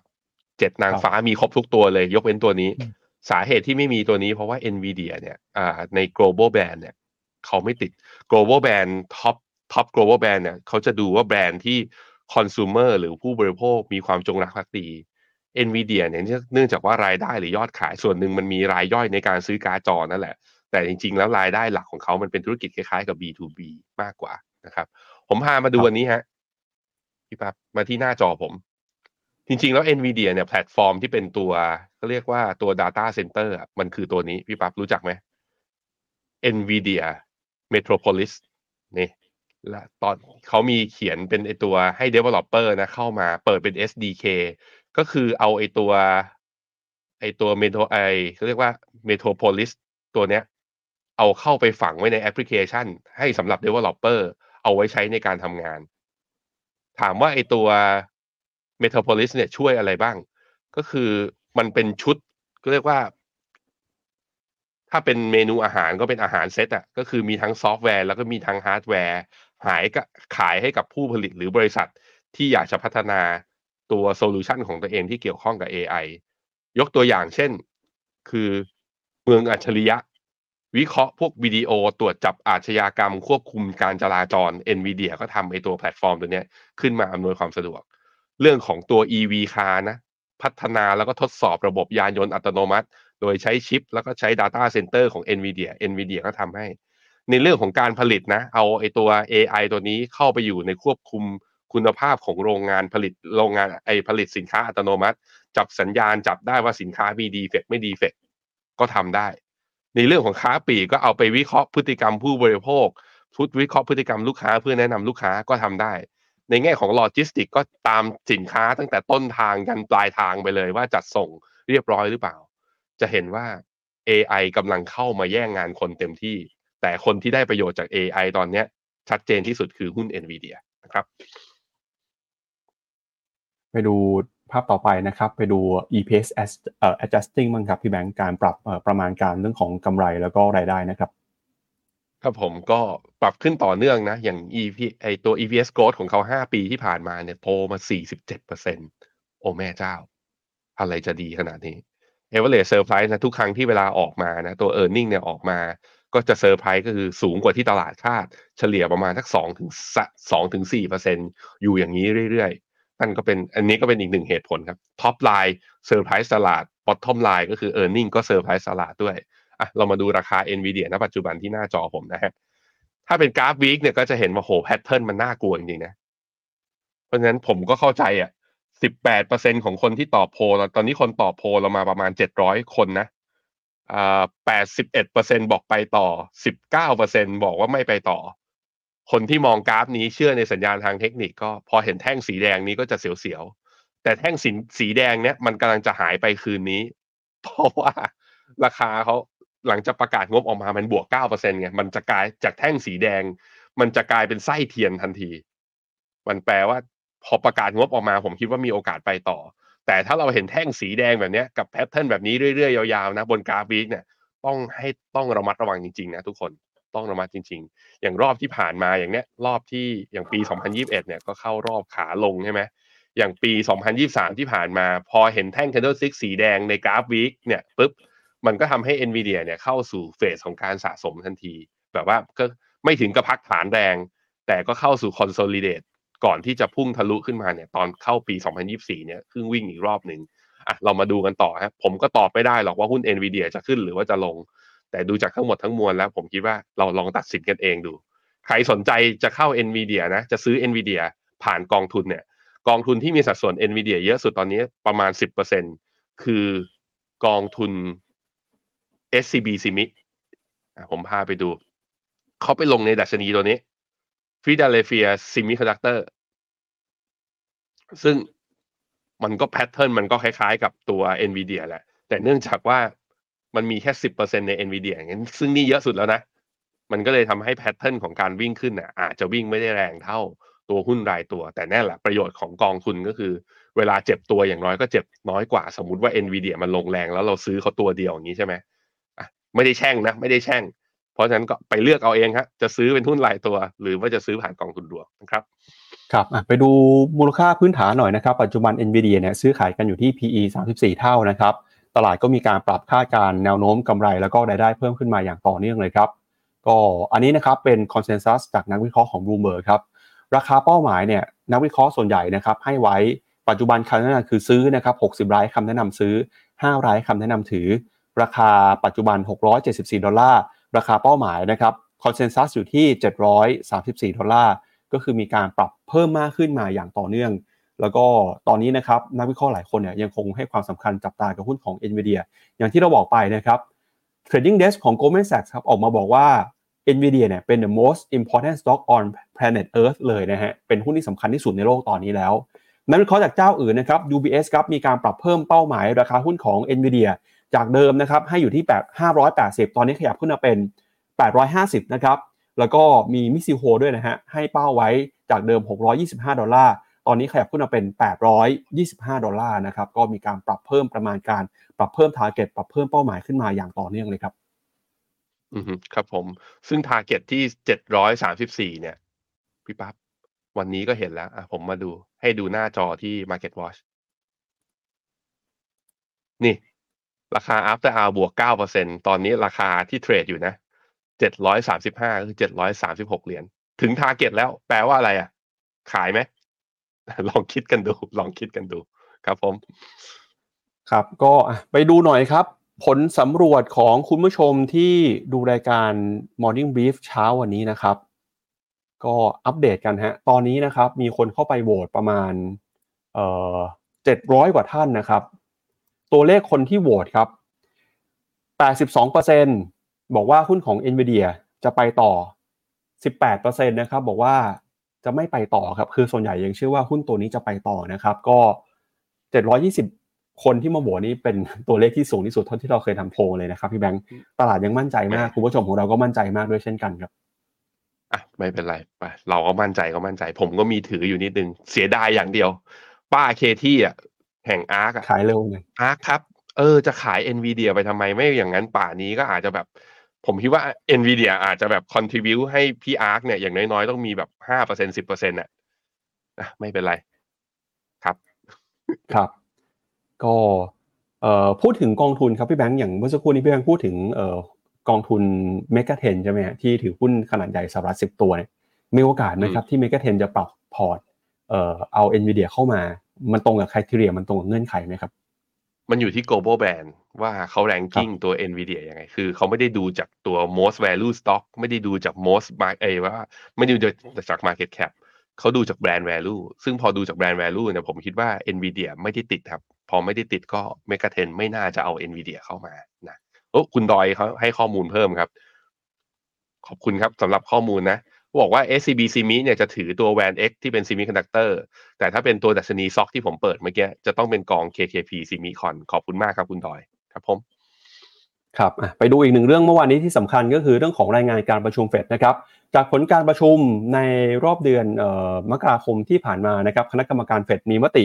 คงอัตราดอกเบี้ยนโยบายไว้ไม่เปลี่ยนแปลง โดยการออกมาเปิดเผยรายงานครั้งนี้นะครับเป็นตัวที่ยืนยันนะครับถึงมุมมองบอกว่าคณะกรรมการเฟดเองเนี่ย จะยังคงไม่รีบร้อนลดดอกเบี้ยนะครับ โดยอยากจะเห็นตัวเลขเศรษฐกิจให้มีสัญญาณชัดเจนมากกว่านี้ซะก่อน โดยเฉพาะอย่างยิ่งตัวเลขเงินเฟ้อนะครับคณะกรรมการเฟดออกมาเปิดเผยว่าจะยังคงใช้ความระมัดระวังครับในการประมวลผลข้อมูลที่ออกมา เพื่อตัดสินใจใช้นโยบายการเงิน ทั้งความเสี่ยงอัพไซด์แล้วก็ดาวไซด์นะครับโดยการพูดคุยในครั้งนี้เนี่ยก็บอกว่าเศรษฐกิจสหรัฐนะครับยังคงไม่มีความจำเป็น ที่ต้องรีบลดดอกเบี้ย โดยแม้ว่าตอนนี้นะครับตัวเลขเศรษฐกิจหลายๆตัวจะบ่งชี้ค่อนข้างดี ไม่ว่าจะเป็นการจ้างงานเติบโตแข็งแกร่ง อัตราค่าจ้างก็ปรับตัวขึ้นมาเช่นกัน มีการเติบโตทางเศรษฐกิจที่ดีนะครับ เงินเฟ้อเนี่ยส่งสัญญาณชะลอลงมา แต่อย่างไรก็ตามครับ คณะกรรมการเฟดก็ยังคงยืนยันว่าอยากจะเห็นตัวเลขที่มันมีความชัดเจน ตัวเลขที่มีความแข็งแกร่งกว่านี้ เพราะฉะนั้นเนี่ยก็เลยออกมาอัปเดตนะครับมุมมองว่าเดือนมีนาคมนี้เนี่ยก็น่าจะยังไม่เห็นการลดดอกเบี้ยเช่นกัน แล้วก็ตอนนี้โอกาสความน่าจะเป็นในการลดดอกเบี้ยนะครับตลาดก็ค่อย ๆ ขยับขึ้นไปเรื่อยๆ จากเดิมนะครับเดือนมีนาขยับเป็นพฤษภา พฤษภาก็ขยับไปเป็นมิถุนาแล้วนะครับ อันนี้เป็นมุมมองของเฟดที่อยากจะย้ำเตือนว่าการลดดอกเบี้ยอาจจะยังไม่เกิดขึ้น หรือว่ามีให้เห็นในเร็วๆนี้ครับพี่แบงค์อืมกับผมอะไปดูตัว Fed Watch 2 เร็วๆนะ 93 ตอนนี้ 93.5%ที่การประชุมเดือนมีนาจะคงดอกเบี้ย แล้วเดือนพฤษภาเนี่ย67%ตลาดคิดว่าคงดอกเบี้ย ไปมีโอกาสมากกว่า 50%เนี่ยในเดือนมิถุนาครับวันที่ 12 มิถุนาที่ตลาดไปเชื่อว่า ประมาณโอกาสประมาณ 70%ทีเดียวที่เฟดจะลดดอกเบี้ยอย่างน้อยๆ 25 basis point เพราะนั้นเลื่อนไปฮะ จากตอนแรกตลาดเชื่อว่ามีนาจะลด ตอนนี้ตลาดไปเชื่อแล้วว่าครั้งแรกที่จะลดจะไปลดตอนเดือนมิถุนา นั่นเป็นสาเหตุให้ดอลลาร์เนี่ยกลับมาแข่งค่าในช่วงสั้นแล้วก็บอลยูนั้นมีการดีกลับมานะครับ ครับเดี๋ยวชวนที่แบงค์ไปดูภาพใน presentation เพิ่มเติมหน่อยนะครับว่า ตอนนี้ครับตลาดมีมุมมองกับเรื่องของนโยบายการเงิน แล้วก็ทิศทางการเปลี่ยนแปลงนโยบายการเงินช่วงที่ผ่านมาเนี่ย เออเป็นยังไงบ้างนะครับเดี๋ยวไปดูทีละภาพกันนะครับ เริ่มต้นกันจากภาพนี้นะครับ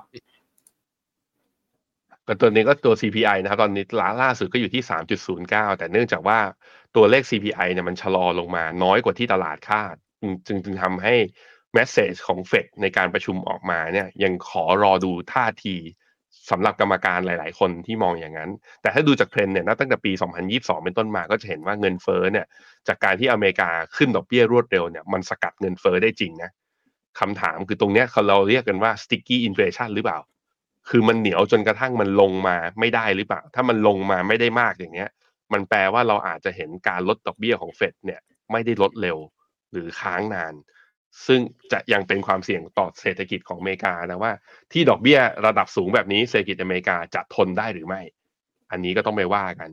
แต่ว่าสำหรับบริษัทที่หนี้ต่ำรายได้เขาเติบโตสูงมีนวัตกรรม บริษัทพวกนี้อย่างเช่นพวก Big Tech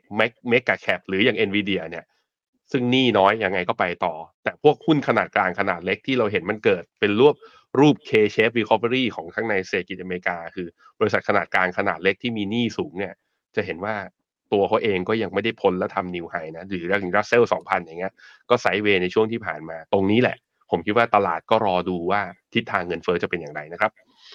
ครับไปดูกันต่อนะครับ กับตลาดหุ้นจีนบ้างครับ ก็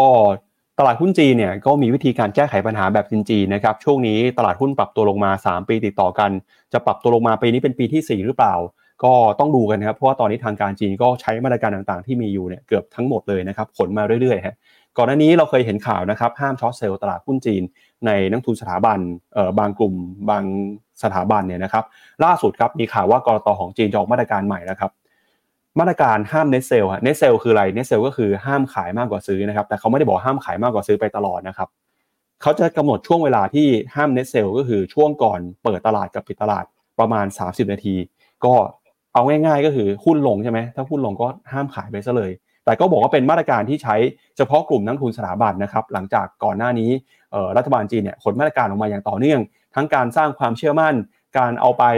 ให้เงินนะครับสนับสนุนอัดฉีด หรือว่าการปล่อยกู้เพิ่มเติม แต่สุดท้ายมาตรการต่างๆ เหล่านี้ก็ไม่สามารถหยุดให้นักลงทุนขายหุ้นออกมาได้ ก็เลยกลายมาเป็นมาตรการใหม่ที่บอกว่าก็ห้ามขายหุ้นกันซะเลย แต่ก็เป็นการฝืนกลไกตลาดนะครับ ตลาดก็อาจจะระมัดระวังมากขึ้น ว่าถ้าเกิดไปลงทุนในจีนแล้วเนี่ยจะมีมาตรการในแปลกๆออกมาหรือเปล่า ก็อาจจะไม่เป็นผลดีก็ได้นะครับเดี๋ยวต้องมาดูกันว่าตลาดจะตอบรับเรื่องนี้ยังไง แล้วก็ก่อนหน้านี้นะครับก็มีการออกมาใช้มาตรการเข้ามากำกับดูแลนะครับกองทุนที่เป็น hedge fund สายควอนเนี่ยก็ถูกเข้ามาควบคุมอย่างเข้มงวดเหมือนกันหลังจากกองทุน hedge fund สายควอนเนี่ยมีการขายหุ้นจีนออกมานะครับรัฐบาลจีนก็บอกว่าใครขายหุ้นช่วงนี้เนี่ยจะถูกจับตายอย่างใกล้ชิด แล้วก็มีการใช้มาตรการที่เรียกได้ว่าคงเป็นแค่จีนประเทศเดียวครับที่สามารถประกาศใช้มาตรการแบบนี้ได้ครับพี่แบงค์ อืครับผม ก็จะเห็นว่า จีนพยายามเรียกความเชื่อมั่นในหลายทางนะ เรียกทีมชาติมากระตุ้นเศรษฐกิจผ่านนโยบายการเงิน แล้วก็มีใน SEC ออกคำสั่งออกมา SEC SEC สั่งให้กองทุนทีมชาติ จากบริษัทเอกชนนะเข้าร่วมในการแบบว่าเข้ามาหนุนในการซื้อ แล้วล่าสุดมีเน็ตเซลในระหว่างก่อนเปิดแล้วก็ปิดตลาดอีก ผมคิดว่า ดูจากความพยายามนั้นชัดเจนว่าเขาอยากให้หุ้นหยุดลงได้แล้ว คำถามคือหุ้นหยุดลงหรือยังก็จริง ๆ แล้วนับตั้งแต่เราเห็นสัญญาณมาก็หยุดลงจริงอะมาดูที่หน้าจอผมตัว CSI 300 ก็จะเช้นว่าได้แท่ง candlestick เนี่ยสีเขียวติดต่อกันมา นับตั้งแต่เข้าเดือนกุมภานะวันที่ 5 กุมภาตอนนี้ทดสอบอยู่ที่เส้นค่าเฉลี่ย 100 เช้านี้บวกอยู่ประมาณ 0.17%นะครับพาพี่ปั๊บไปดูหน้า 31 หน่อย สิ่งที่มันจะยืนยันได้ต่อนะหลังจากนี้คือ sentiment นะพร้อมแล้ว อย่างที่สองคือที่เราควรจะเห็นคือเราต้องเห็นความเชื่อมั่นผู้บริโภค หรือตัวเลขเศรษฐกิจของจีนกลับมาฟื้น อย่างที่สามที่เราควรเห็นก็คือว่าบริษัทจดทะเบียนของเขากำไรต้องกลับมาด้วย ซึ่งจากหน้าจอเนี่ยจะเห็นว่าราคาหุ้นจีนจาก CSI 300 ที่มันเป็นขาลงมาเนี่ย มันก็เกิดจาก e a r n i n g ที่มีปัญหา และพอ e a r n i n g ที่มีปัญหาตลาดก็เลยไม่กล้าให้ PE ที่เท่ากับ valuation เท่าเดิม ตอนนี้ CSI 300 เนี่ย เทรดอยู่ที่เฉลี่ย PE ประมาณ 10.38 เท่าอันนี้คือดู forward PE นะ ซึ่งอยู่ที่ประมาณลบ1 standard deviation เมื่อเทียบกับตัวเองย้อนหลังประมาณ 10 ปีที่ผ่านมา ถามว่าตรงจุดนี้ถูกไหมถูก แต่ว่าถ้าอยากจะกลับไปเป็นขาขึ้นอย่างที่บอกครับ ตัวเลขเศรษฐกิจต้องฟื้น e a r n i n g ไอตัวเส้นสีดำตรงกราฟตรงกลางเนี่ยต้องฟื้นกลับมาด้วยเช่นเดียวกัน ถ้า 2 อย่างนี้มาได้ใครที่ถือหุ้นจีนอยู่จะมีหวังในการหลุดดอย ถ้ายังไม่ได้ผมคิดว่ารอบรีบาวรอบนี้จะเป็นแค่เทคนิคอลรีบาว อาจจะเอาไว้สำหรับเก็บกำไร หรือเก่งกำไรระยะสั้นเท่านั้นครับครับล่าสุดครับวันนี้ตลาดหุ้นญี่ปุ่นนะครับเดินหน้าปรับตัวขึ้นมาได้อย่างต่อเนื่องเลยครับ ไปดูตลาดหุ้นญี่ปุ่นกันหน่อยครับพี่แบงค์ราคาตอนนี้เนี่ยขึ้นมาทำจุดสูงสุดนะครับในรอบ 34 ปี 35 ปีนะครับตลาดหุ้นญี่ปุ่นเนี่ยราคาไม่เคยสูงขนาดนี้มาก่อนเลยฮะคือทำไฮเอ่อทะลุของปี 89 ไปเป็นที่เรียบร้อยแล้วนะครับ กับการเเคลื่อนไหวในเช้านี้ครับ พี่แบงก์ก็สดใสมากๆนะครับ กับตลาดหุ้นญี่ปุ่นครับ อืม จุดสูง อ่า ถ้าเป็นราคาปิดเนี่ย ถ้าเป็นราคาปิด ซึ่งยังไม่ปิดนะ พี่ปั๊บยังไม่ปิดนี่คืออีกจุดสูงสุดของเขาคือสามหมื่นแปดพันเก้าร้อยห้าสิบเจ็ดอันนี้อินทราเดย์ของเมื่อตอนเดือนธันวาปีหนึ่งเก้าแปดเก้าหนึ่งอ่าสามแปดเก้าห้าเจ็ด ตอนนี้มันยังขาดอยู่ตอนนี้มันสามแปดเจ็ดเจ็ดหนึ่งบนหน้าจอ TradingView นะ ไม่รู้ แต่ว่าถ้าเป็นอย่างเงี้ยพรุ่งนี้ก็น่าจะปิดทำ all time high ได้ แต่ตอนนี้ยังอย่างอย่างที่บอกไปตั้งแต่ตอนต้นคือ มันลุ้นมาขนาดนี้แล้ว แต่ pattern เป็นอย่างเงี้ย เอาไงกันนะใครมีญี่ปุ่นอยู่เอาไงกันบ้างผมขอรอดูห่างๆตาปิดๆนะครับ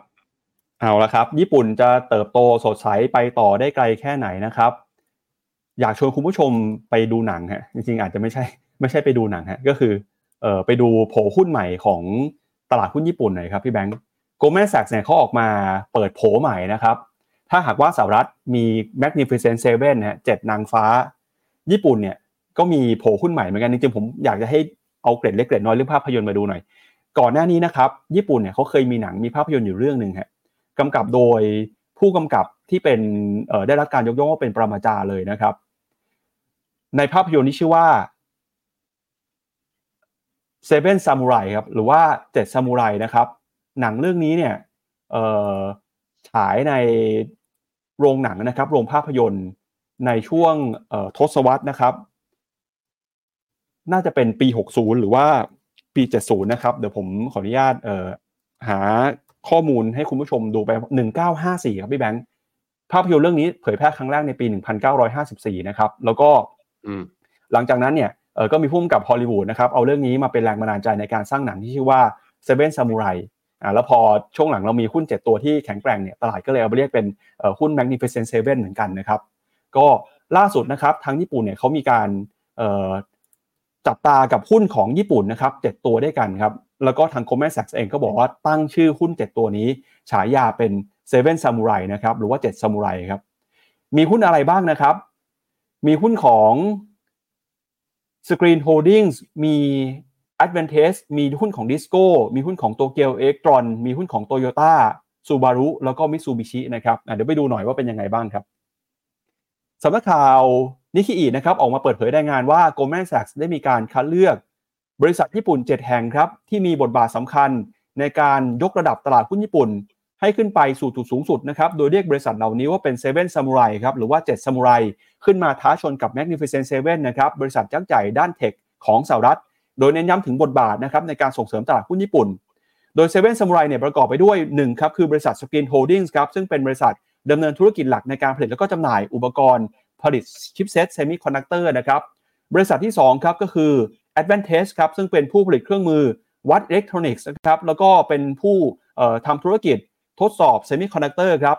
บริษัทที่3นะครับคือ Disco ครับดำเนินธุรกิจในการผลิตและก็จำหน่ายอุปกรณ์เซมิคอนดักเตอร์เหมือนกัน เป็นการผลิตชิปเซตประมวลผลที่มีความแม่นยำบริษัทที่ 4 ก็คือ Tokyo Electron นะครับตัวย่อคือ TEL ครับเป็นบริษัทที่ผลิตชิปเซตเซมิคอนดักเตอร์ของญี่ปุ่นเหมือนกัน แล้วก็ 5 นะครับคือโตโยต้าครับซึ่งเป็นผู้ผลิตรถยนต์ยักษ์ใหญ่ของโลก 6 นะครับก็มี Subaru ครับเป็นผู้ผลิตรถยนต์เหมือนกันแล้วก็ 7 ก็คือมิตซูบิชินะครับ เป็นบริษัทที่ทำธุรกิจที่เกี่ยวข้องอุตสาหกรรมต่างๆ ทั้งเรื่องของโรงงานพลังงานโลหะเครื่องจักรเคมีภัณฑ์นะครับGoldman Sachs เขาบอกว่าได้รับแรงบันดาลใจในการตั้งชื่อกลุ่ม Seven Samurai เนี่ยมาจากภาพยนตร์คลาสสิกนะครับของผู้กำกับอากิระคุโรซาวะครับที่ออกฉายในช่วงทศวรรษที่ 1950 นะครับ แล้วก็มีการคัดเลือกโดยพิจารณาจากหุ้นที่มีสภาพคล่องสูง ผลการดำเนินงานที่ดีในช่วง 12 เดือนที่ผ่านมา แล้วก็เป็นความพยายามในการผลักดันนะครับตลาดหุ้นญี่ปุ่น ให้ขึ้นมามีบทบาทสำคัญมากขึ้นในเวทีของโลกครับ หลังจากที่ตลาดหุ้นญี่ปุ่นเดินหน้าปรับตัวขึ้นมาทำจุดสูงสุด ณเช้านี้ก็คือในรอบประมาณ 34 ปีนะครับนี่กี่225 เติบโตขึ้นมาทะลุ 38,000 ได้อย่างแข็งแกร่งเลย แล้วเดี๋ยวมาดูกันนะว่า Seven Samurai เนี่ยจะเข้ามาต่อกรมาสู้กับ Magnificent Seven ได้หรือเปล่าครับพี่แบงค์อืม ถ้าลองมาดูเนี่ยเอ่อผมคิดว่า ต้องบอกว่าห้าใน ห้าในเจ็ดเนี่ย มีความเทคโนโลยี มีความเทคโนโลยี อย่างตัว Screening Holding เนี่ยทำจอ LCD กับต่อตัวจอ OLED ซึ่งมันแน่นอนว่าใครที่ทำเกี่ยวกับเรื่องสมาร์ทโฟน หรือว่าตัว IoT นะก็ตัวเขาเองเนี่ยก็เป็นผู้นำเทคโนโลยีในด้านนี้ อันนี้ใช่ ตัว Advanced Test เนี่ยทำทดสอบแผงวงจรรวมก็คือคล้ายๆ กับเป็น QA ก็คือก็เป็นเจ้าใหญ่ใช่ไหมตัว Disco ทำไอตัว ใบมีดสำหรับแผ่นเวตัดแผ่นเวเฟอร์ไอพวกชิปเซมิคอนดักเตอร์นี่ก็แบบว่าผูกขาดเทคโนโลยีขั้นสูง แสดงว่าคือตัวเขาเองเนี่ย คือได้ประโยชน์ในเจ็ดตัวเนี้ยห้าตัวผมคิดว่ามันได้ประโยชน์จากกระแสของ AI ก็คือ Screen Holding Advantage Disco โตเกียวเล็กตอนนี้ตัวหุ้นใหญ่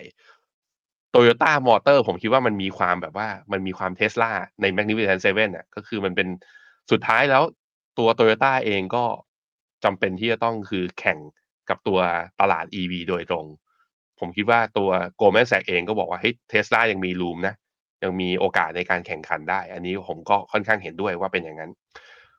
ซูบารุเนี่ยไม่แน่ใจ ไม่แน่ใจว่า เออทำไมถึงติดเข้ามา แต่ว่าในฐานะของคนที่ชอบรถและขับขี่รถนะ คือซูบารุเนี่ยคือไอโฟวิลเขาอะ คือค่อนข้างดี แล้วก็เครื่องเขาศูนย์ทวงต่ำมันทำให้ความปลอดภัยค่อนข้างสูง แต่ว่าลองถามคุณผู้ชมหน่อยว่าเออหุ้นอย่างซูบารุเนี่ยทำไมถึงมาจิตติดเจ็ดซามูไรอะเขามีจุดแข็งเรื่องอะไรเพราะเรื่อง EV ผมก็ไม่ค่อยได้ข่าวนะว่าเออเขาเก่งเรื่องนี้ ส่วนตัวสุดท้ายก็คือใครนะพี่ปั๊บมิซูบิชิครับ อ่า ตัวนี้ก็ปู่ถือ เป็น holding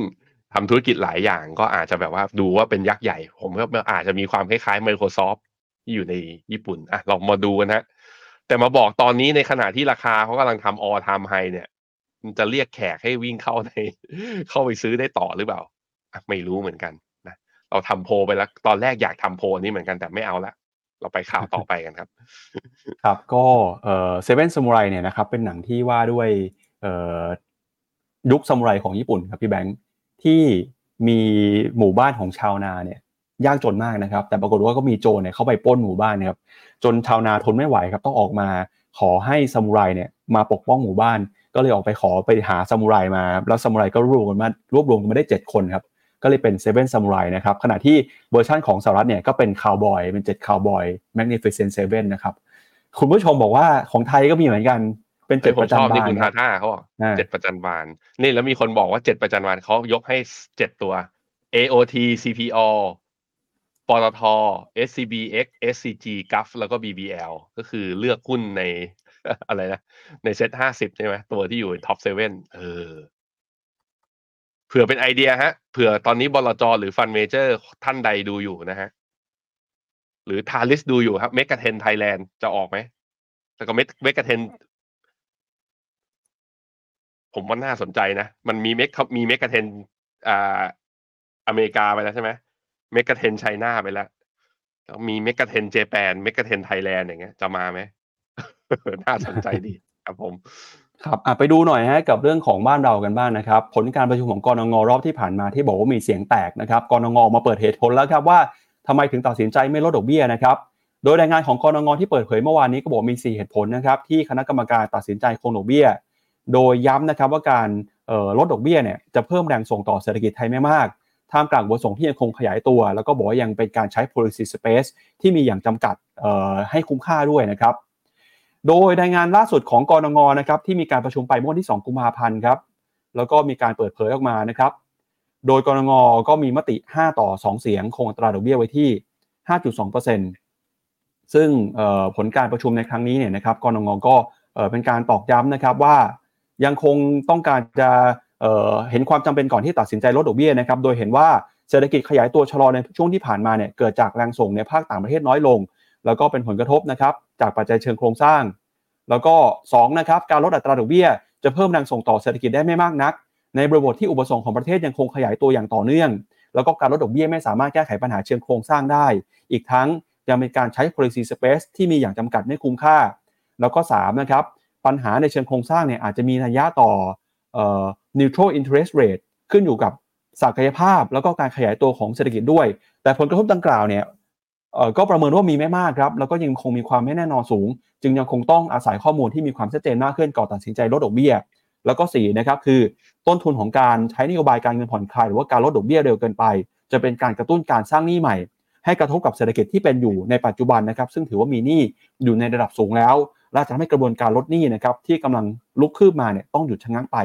อันนี้เป็นเหตุผลของออทางกรงงนะครับที่เสียงแตกครับแล้วก็มีมติคงอัตราดอกเบี้ยนโยบายไว้ในการประชุมที่ผ่านมาครับ อืมครับผม ก็คำว่า policy space มีคนถามเข้ามาว่า คืออะไรก้อน คืออะไรก้อน policy space ก็คือสมมุติว่าในยามที่เศรษฐกิจมันต้องการการกระตุ้นจริงๆนะหรือว่ากำลังจะเกิดวิกฤตเนี่ย การที่ดอกเบี้ยเนี่ยมีเขาเรียกว่ามี มีมาจิ้นให้ลดลงมาได้เนี่ยมันจะเป็นการดีในการส่งสัญญาณในการกระตุ้นเศรษฐกิจ แต่ถ้าสมมติว่ามันคือเศรษฐกิจไม่ดี ดอกเบี้ยก็ต่ำอยู่แล้ว การใช้นโยบายการเงินในการกระตุ้นเศรษฐกิจจะไม่สามารถทำได้อย่างอเมริกา พอเขาลดดอกเบี้ยติดศูนย์ไปแล้วตอนวิกฤตซับพามสิ่งที่เขาทำต่อมาคือเขาต้องทำ QE แต่เพราะอเมริกาเป็นมหาอำนาจในตอนนั้นไงตอนนี้ก็ยังเป็นอยู่นะสมัยตอนปี 2008 ตอนนั้นอะ ลดดอกเบี้ยก็แล้วเศรษฐกิจก็ยังไม่ฟื้น แล้วมีแถมว่าหนี้ธนาคารก็เยอะ เขาจึงออก QE ออกมา แต่อเมริกาทำได้เพราะเขาเป็นมหาอำนาจหนึ่งสองก็คือว่าทุกคนเป็นลูกหนี้เขาเอ้ยทุกคนเป็นเจ้าหนี้เขาเขาก็ไม่อยากทุกคนก็ไม่อยากให้เขาล้มถูกไหมเพราะนั้นก็คืออเมริกากล้าทำแต่ไทยเราเองออกมาออก QE เนี่ยมันออกไม่ได้มันเสียสูญเสียความเชื่อมั่นนั้นนโยบายการเงินที่มันมีประสิทธิภาพในการช่วยพยุงเศรษฐกิจได้ก็คือตัวดอกเบี้ย นั้นลดเร็วเกินไปในมุมมองของแบงก์ชาตินะลดเร็วเกินไปก็มันสูญเสียกระสุนในการใช้จริงในยามที่เกิดวิกฤต แต่พอพูดอย่างนี้มันก็เป็นข้อถกเถียงแหละแล้วตอนนี้ยังไม่วิกฤตหรอ อันนี้ก็คือสิ่งที่เราต้องมาดูกันต่อนะครับ ครับ ก็ไปดูอีกหนึ่งข่าวนะครับ คือมุมมองของ KKP ครับที่ออกมาเปิดเผยรายงาน